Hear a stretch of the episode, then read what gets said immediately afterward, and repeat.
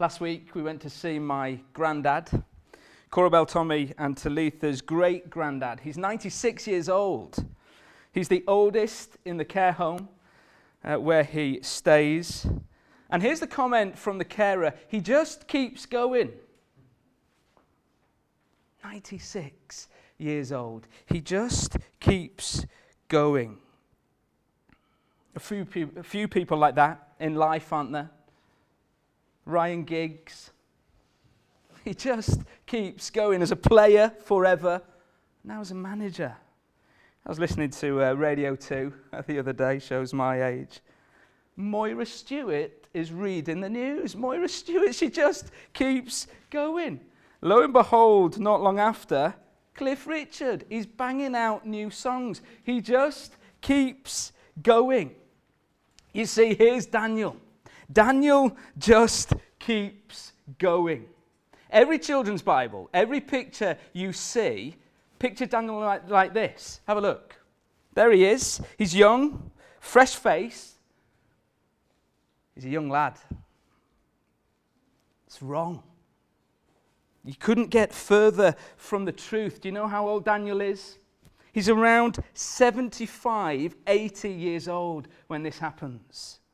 You see, chapter 1, verse 21 and Daniel remained there until the first year of King Cyrus.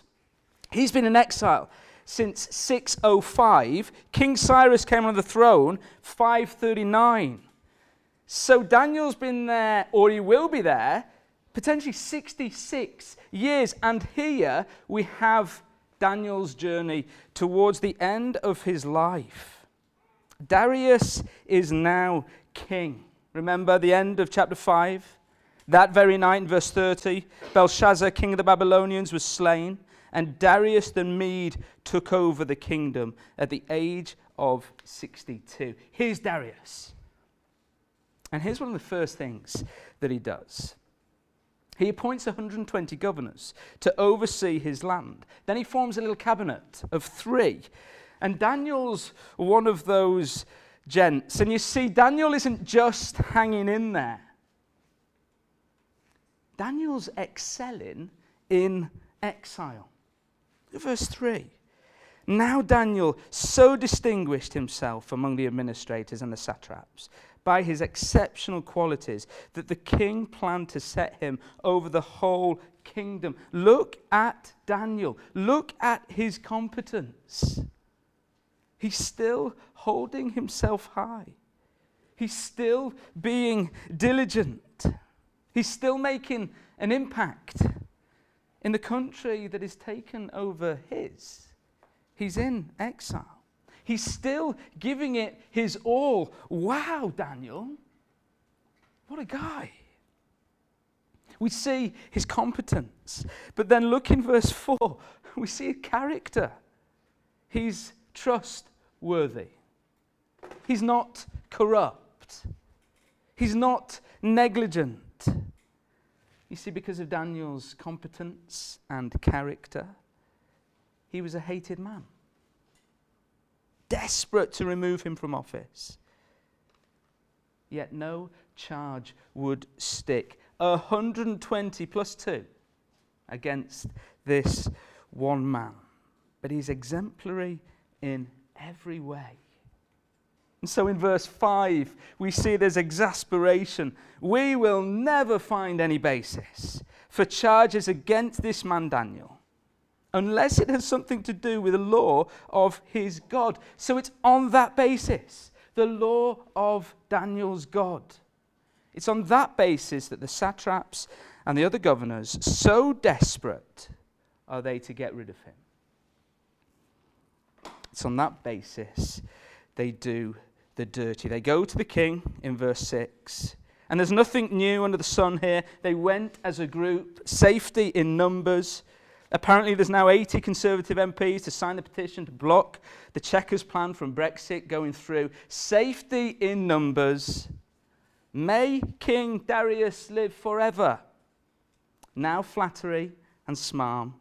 And then verse 7 look, the royal administrators, prefects, satraps, advisors, governors, They've, we've all agreed that the king should issue an edict and enforce the decree that anyone who prays to any god or human being during the next 30 days, except to you, your majesty, shall be thrown into the lion's den. Now, your majesty, issue the decree and put it in writing so that it cannot be altered in accordance with the law of the Medes and the Persians, which cannot be repealed. So King Darius put the decree in writing. And here's what the, the Medes and the Persians are famous for they're famous for their laws, detailed and deliberate. They're followed through to the letter. That was their operating system. Nothing could be revoked that the king put into writing. Why? Why, O King Darius? Why such a law? And we can only speculate. But my guess is we can easily empathize. Only speculate, but I guess we can easily empathize. Perhaps it was pre- pressure to please. Empathize with that? 120 plus 2 against him? Oh, sorry, that was Daniel. But here's the king saying, There's 120 people, and there's only one who's not coming to me uh, with this law. Or perhaps a desire to be worshipped, that in the next 30 days, not one of the God or human will be prayed to, but to you.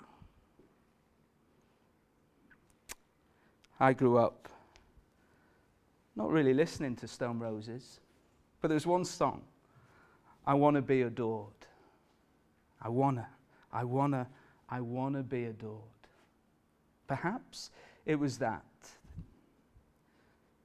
there was the final nail, and King Darius gave in. Here's the stark contrast, contrast of Darius and Daniel.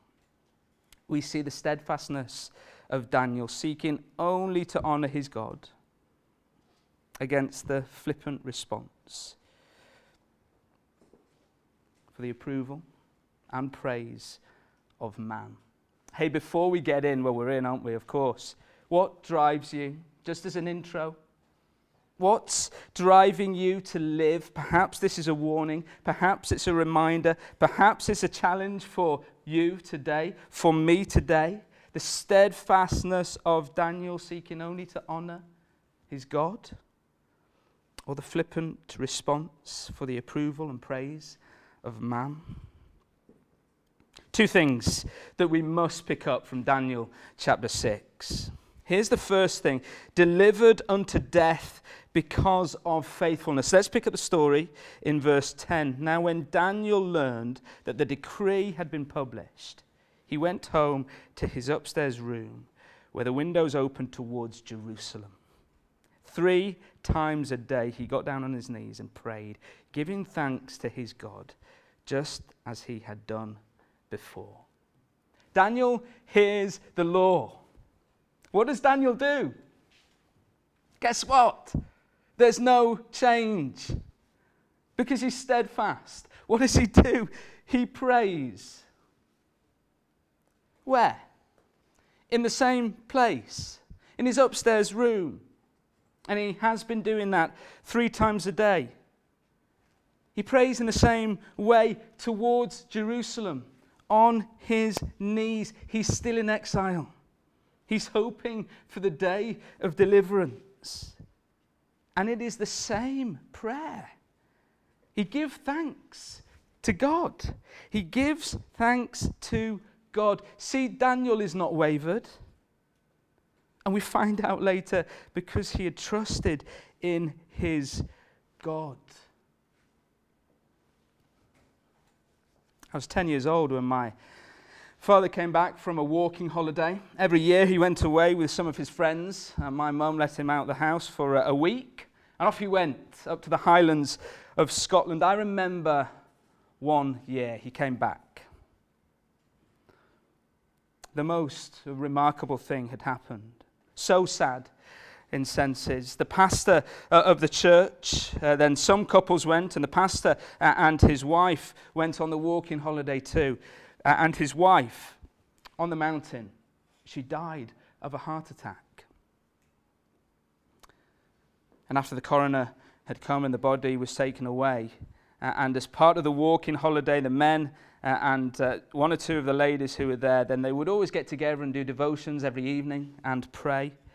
Uh, and after the pastor uh, had seen the coroner and the body had been taken away, he entered the room where people were praying and people were reading the Bible. And here was his first words, and I'll always remember it as my father came back to tell me the story. The pastor said, God is good. First words. I'll never forget my father telling me those words. You see, what a wonderful challenge. Daniel and the pastor, his eyes so firmly fixed on God and not on himself or circumstance. That's why he's able to thank God first. Please don't hear me say that to petition or cry out to God is a bad thing. Don't hear me say that. But here's the challenge is it the first thing? And you know, as elders over the last nine months, we know of our struggles as a church. The ridicule at work for being a Christian. Why won't they stop, God? The pain of losing loved ones. Why have you taken them, God? The uncertainty of being out of work. Please provide, God. The desperation of the potential prospect of not having children. Why, God? The helplessness of a child in critical care in hospital. Please, God. The sleepless nights of soothing little ones. God, will it ever end? The desire to be married. God, why won't you provide? the fears of an uncertain future. Why aren't you clear, God? The list could go on. That's amongst us, 50 or so of us. The list could easily go on. Here is Daniel. He faces certain death. He will be ripped from limb to limb. And you know, oddly, well, perhaps not oddly, perhaps for a very good reason, we don't hear a word from Daniel until he's been delivered. We just know he, like always, prayed. Can I ask you, where are your eyes today? Where's your focus today? Are they on yourself or on God? I have to look in the mirror and ask me the same question. I have to ask myself. I remember learning one or two things from Bible college, but this little poem I'll always remember. Oh, to be saved from myself, dear Lord. Oh, to be lost in Thee. Oh, that it would be no more I, but Christ that reigns in me.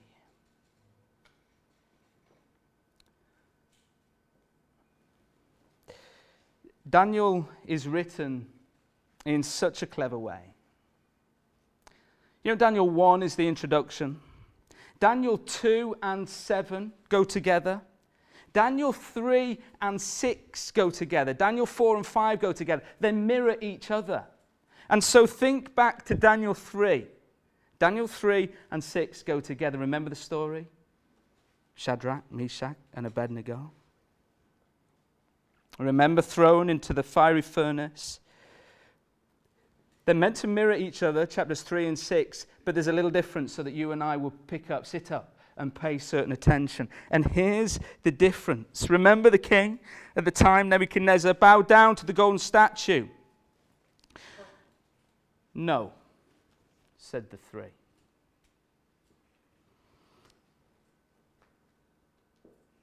No, we're not going to. Look at Daniel 6. Don't pray to any other God. What does Daniel do? He prays to his God. He prays to his God. And Daniel 3 and 6 are meant to me to sh- meant to show me where will I falter? Because the boys and Daniel didn't.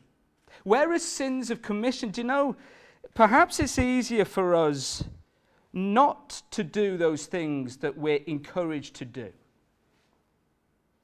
You know, there's things in society we're told, do this, do this, and, and, and we say, no, we're not going to do them. Perhaps being a Christian is easier to do that. Not to commit sins of commission. But what about sins of omission? Where we don't do things that we know we should. I wonder if I could be accused of that. You see, Daniel, he has been faithful, praying and reading and praying and reading. Huge challenge for me. Maybe easier to say no to the things that I know I shouldn't, but a lot harder not to do the things that I know I should do. Ah. I wonder how many of us could be accused of not committing sins of omission. My guess is not many. Certainly not me, not doing the things that we know we should. Huge challenge to me as I read Daniel 6. Let's go. The story goes on. Your Majesty, look at the satraps again. When the king heard this, verses 14, he was greatly distressed. He was determined to rescue Daniel and made every effort until sundown to save him. And verse 16 So the king gave the order. They brought Daniel and threw him into the lion's den. And the king said to Daniel, May your God, whom you serve continually, rescue you. A stone was brought and placed over the mouth of the, of the den.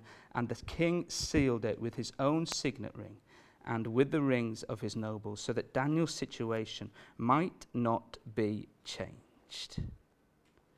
Daniel, given over to death because of his faithfulness. And here's the second point. Look, here we go, rescued from death because of his righteousness. We don't even know how Daniel got on that night. The focus is not on Daniel, the focus is on King Darius. There's no mention of Daniel. It's Darius who could not sleep. If Darius couldn't sleep, can you imagine how Daniel felt? See, the last thing we heard from King Darius was, May your God, whom you serve continually, rescue you. Here's the plea from King Darius May he rescue you because I have failed to rescue you. I could not. Now, picture Daniel that night. Perhaps this picture depicts it far better than the others. Raging lions, and yet don't go close to him. It's not that the lions weren't hungry, they're famished. That's how they're kept, so that they devour anything that's thrown into the pit in the moment. It's not like they weren't hungry. 1:52 a.m. I'll never forget it.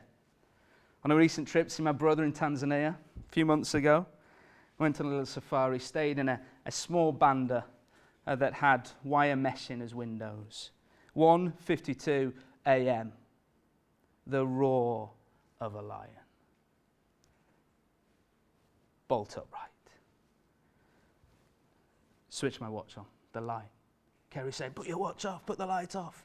He'll see it. He'll get us. Fear struck. Just the roar of a lion.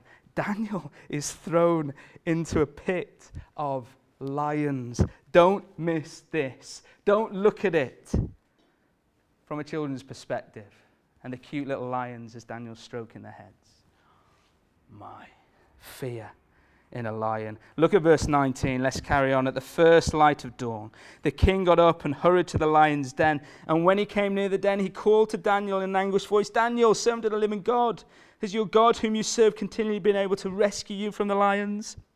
Daniel answered, May the king live forever. My God sent his angel and he shut the mouths of the lions. They have not hurt me because I was found innocent in his sight, nor have I ever done any wrong before you, your majesty. Look at that. Why have the lions not hurt Daniel? Yes, their mouths has been shut. Yes, they have. But look, verse 22 because he was found innocent in God's sight. And it repeats itself, nor have I done any wrong before you. And then the author later on, in verse 23, the king was overjoyed, gave orders to lift Daniel out of the den. And when Daniel was lifted from the den, no wound was found on him because he had trusted in his God. Why is Daniel saved? Because he's found righteous. Here's the climax of the story righteousness in the sight of God because he trusted in God and lived out a life that glorified God. And here's the key to reading Old Testament stories, narratives like Daniel. Daniel fits into the big story of the Bible. And you know, in every story, whispers the name of the Lord Jesus. There is so much for us to learn and see and challenge us from the life of Daniel. But we're not meant to read Daniel to look for his character qualities courage, obedience, trust, and try and imitate them. We're not meant to read Daniel to look for values of honesty, perseverance, diligence. We're not meant to read Daniel to be like Daniel. All those things might help. They might help. But here's how we're supposed to read Daniel he typifies the perfect righteousness of Christ. And then he also exemplifies persevering righteousness for us. Look at the similarities between him and Jesus. They were both delivered unto death because of faithfulness, a trap set for them, delivered by the one delivered unto uh, the trap by one of his own. Think of Judas. Pilate, like Darius, he chose to please the crowd. Jesus, an innocent man, sentenced to death. Jesus prayed earnestly to his God. Jesus was rescued from death because of righteousness, because he was a right man. Hebrews 5, verse 7 to 10, it will appear there. This is when we must read Daniel through the New Testament lens. During the days of Jesus' life on earth, he offered up prayers and petitions with fervent cries and tears to the one who could save him from death. And he was heard because of his reverent submission. Son though he was, he learned obedience from what he suffered. And once made perfect, he became the source of eternal salvation for all who obey. Where do I fit in? You see where my righteousness comes, where your righteousness comes? It's not from what you do, but it's, it comes from what He's done. It's not how good we are, but it's how good He was. Later in Hebrews 11, the writer talks about faith of Old Testament men and women. Look at Daniel. Verse 32 And what more shall I say? I do not have time to tell about Gideon, Barak, Samson, and Jephthah about David and Samuel and the prophets who through faith conquered kingdoms, administered justice, and gained what was promised, who shut the mouths of lions. See what the author is recording Daniel's persevering righteousness, his faith in God. Look at chapter 12 of Hebrews. Verse 1 Therefore, since we're surrounded by such a great cloud of witnesses, let us throw off everything that hinders and the sin that so easily entangles. Let us run with perseverance the race marked out for us, fixing our eyes on Jesus, the pioneer and perfecter of faith. For the joy set before him, he endured the cross, scorning its shame, and sat down at the right hand of the throne of God. Do you see it? The writer of Hebrews is saying, see. Look back. Look back at Old Testament men and women. Look at their persevering faith and see where it ends. It ends in the Lord Jesus. See today our righteousness in Christ Jesus, the one perfect who died in place of sinful me. Now, Daniel 6 is asking the question of me Will I endure in my trust of Him? Will I keep trusting that God is good that God will rescue, even in faith, face of great opposition. When the world cries out, what you're trusting in is a lie. When we feel like throwing it all in. When the things of the world overcrowd our view of God. When we are pressed to think that what the world offers is more important than God. Well, I remember the story of Daniel 6. Let's finish. See at the end here. Here's the question, and we've got to end with What will you do with the living God? Because there's a pretty rough ending. You see, the lions are ravenous. Verse 24 At the king's command, the men who had falsely accused Daniel were brought in, thrown into the lion's den, along with their wives and children. Before they reached the floor of the den, the lions overpowered them and crushed all their bones. This isn't easy to stomach, but it goes to serve a reminder that God's judgment is real and is reserved for all of humanity, those who set themselves up against God. It's not here so that we would cheer for their destruction, but it's here rather for us to heed the warning. It should leave us so deeply grateful that God's wrath has been averted by the death of the Lord Jesus. What will you do with the living God? Continue to trust Him, rely on Him this week through every circumstance? Or are you tempted to throw in the towel and, in effect, face His righteous judgment? Daniel prospered for over 70 years. Look at that, the end of verse 28, after Darius makes such a statement about trusting in Daniel's God. Prospers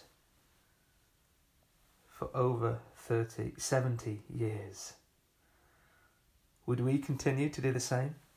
In Bicester, Buckingham, Brackley, as we remember God's plan through God's man, the story of Daniel, pointing us to the greater story of rescue in Jesus. To be known as someone who just keeps going, trusting in God for salvation, and being obedient in faithfulness. That's surely our prayer. Let's pray now.